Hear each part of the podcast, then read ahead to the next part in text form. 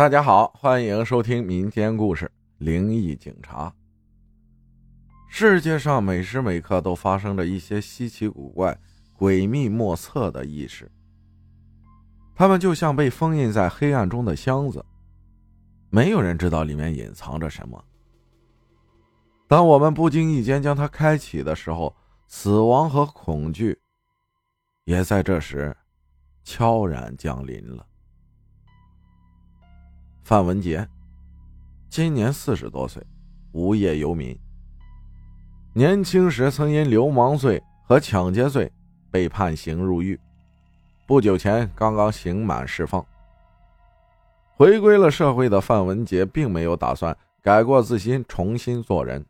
相反，他更加憎恨社会，憎恨警察，憎恨夺取了他青春年华的监狱。二十多年不见天日的牢狱生活，使范文杰变得自卑变态。看到身边的人穿名牌、开豪车，他既羡慕又妒忌。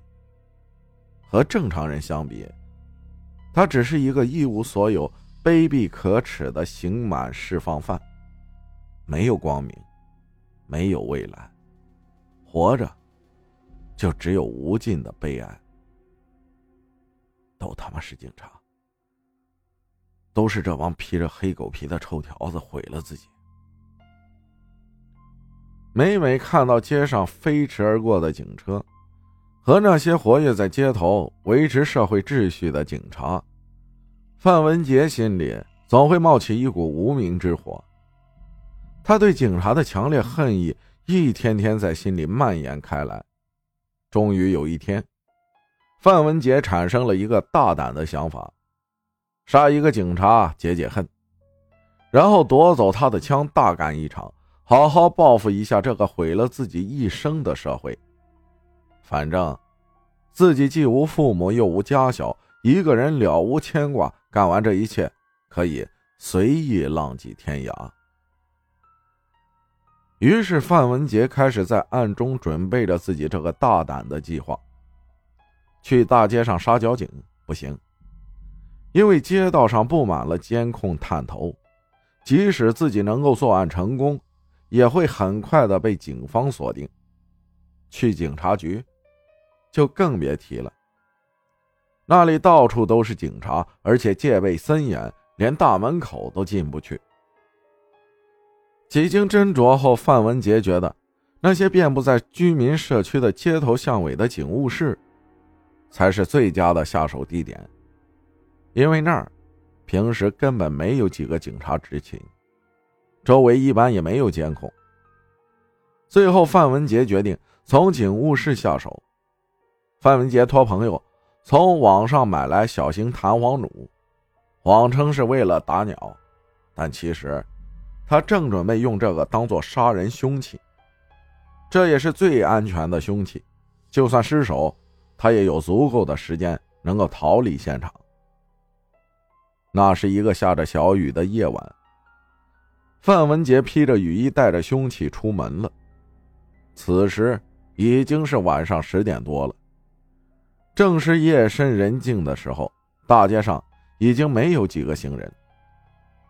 范文杰沿着路边漫无目的的游荡着，他一连路过了好几个警务室，可是。那些警务室都关着灯，锁着门，看来最基层的社区民警还是很会给自己开小差的。现在治安环境总体不错，所以他们晚上一般很少值班。范文杰在雨中漫步了一个多小时，穿过了好几条街道，可始终没有看见亮着灯的警务室。他有些懊恼的捏了捏拳头。不甘心的走进了身边不远处的小胡同里，走了没几步，范文杰忽然发现前面隐约有一点昏黄的灯光。他顺着灯光的方向慢慢走了过去。等他寻到那灯光的出处时，不禁得意的笑了起来。他发现，那正是一间警务室，不过看起来已经很破旧了。昏黄的灯光透过窗户照在外面，在雨夜中显得有些寂寞凄凉。真是踏破铁鞋无觅处，得来全不费工夫啊。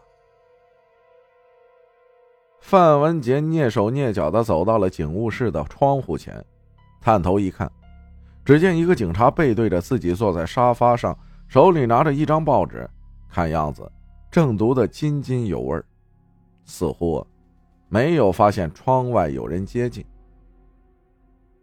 窗户玻璃没有拉上，这可为范文杰下手作案提供了有利条件。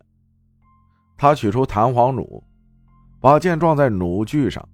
然后，他把箭头缓缓地伸进窗户的缝隙里，用力的一激发，箭飞快地射了出去，正中那个警察的脖子。警察没来得及叫出声音，就一头栽倒在地，失去了知觉。哈哈，老天有眼啊！没想到竟然这么顺利。哈哈哈。范文杰邪恶的狂笑了起来，他收起弹簧弩，推开警务室的门走了进去。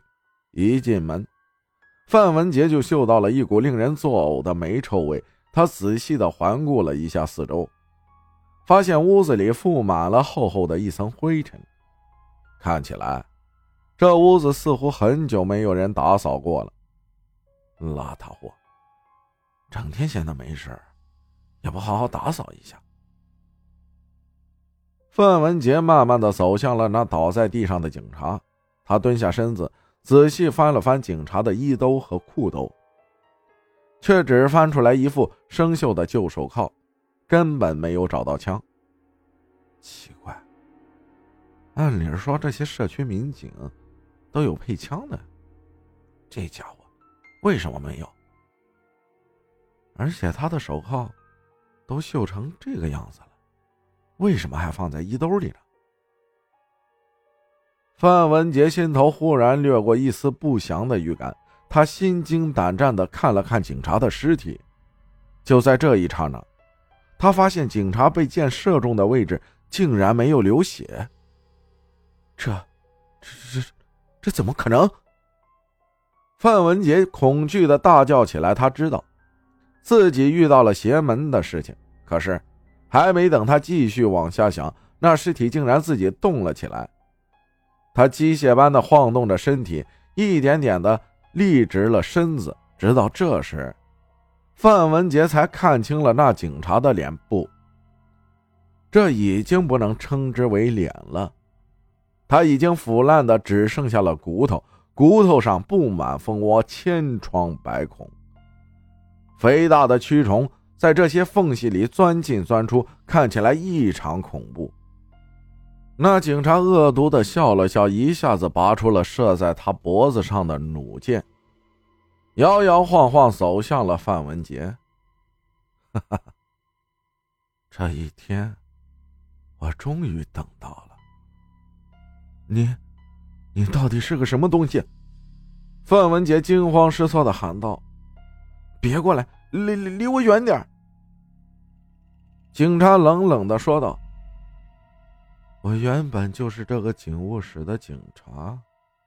十年前，一个坏蛋趁我夜班执勤的时候，从背后袭击了我。他夺走了我的枪支和子弹。一个警察丢了枪，你知道是什么下场吗？”可是我死不瞑目啊！我不能让这些坏蛋逍遥法外，所以每天晚上十点后，只要警务室没有人值班，我就会出现，为的就是把你们这些恶徒绳之以法。说完，警察举起那只从脖子上拔出的弩箭，狠狠的刺向了范文杰。不要啊！感谢大家的收听，我是阿浩，咱们下期再见。